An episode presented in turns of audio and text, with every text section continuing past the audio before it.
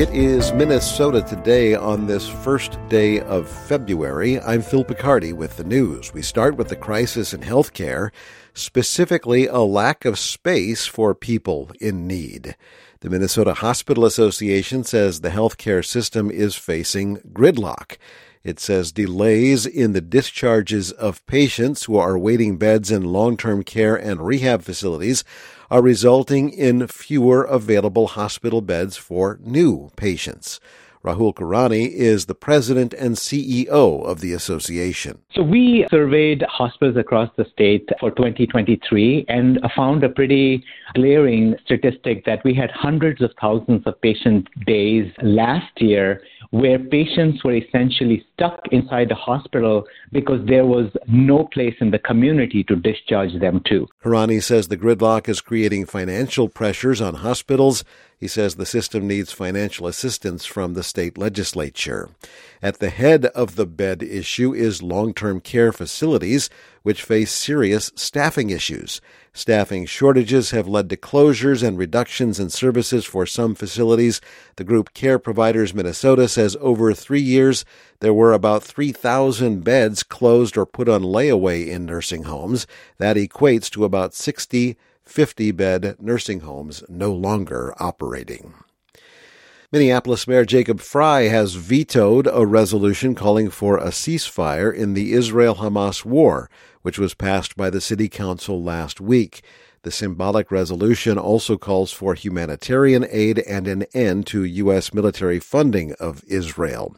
Frey says he supports a ceasefire and sovereignty for Palestinians, but he says the language in the resolution is divisive. Any statement that the Council makes on this topic, which is multifaceted, controversial, and has very deep history, should be about extending peace and should be about bringing people together. Nine council members voted to approve that resolution. That's enough to override the mayor's veto. Dozens of people living in a South Minneapolis homeless encampment have moved to another city owned lot a day after they were evicted from a nearby site. Matt Sepic reports. Unhoused people who'd been living on city property at 26th Street and 14th Avenue moved several blocks away after city workers cleared the old site and scattered concrete debris there to prevent them from coming back.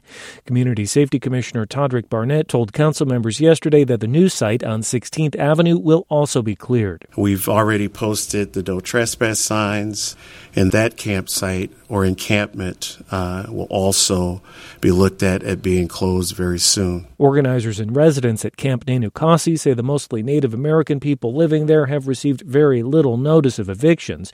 Barnette noted that the city's homelessness response team was on hand to provide food, Narcan, and other necessities, and volunteers were allowed in to help people pack up.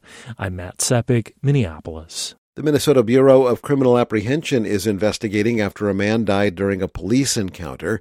The BCA says two Kandiyohi County sheriff's deputies and two Willmar police officers went to 75 year old Michael Yanachik's apartment on Monday. They were performing a court ordered eviction. After the door was forced open, officers say Yanachik walked toward them with a kitchen knife, and Sheriff's Deputy Riley Campson deployed his taser. The officers provided medical care, but Yanachik later died at a hospital. There were no shots fired from firearms. A juvenile was struck and killed by a Metro Transit bus yesterday in Brooklyn Park. It happened on County Road 81 near West Broadway early in the morning. Police say the victim was standing in the roadway when he was hit.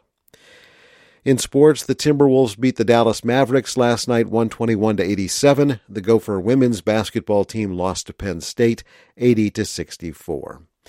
In the weather forecast, mild weather continues, partly sunny skies today, high temperatures 30s north, upper 40s south.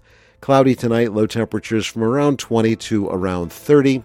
And then for Friday, partly sunny, patchy, dense fog in the morning, high temperatures mid 30s to low 40s. That's the news from Minnesota today. Emily Reese with another update this afternoon.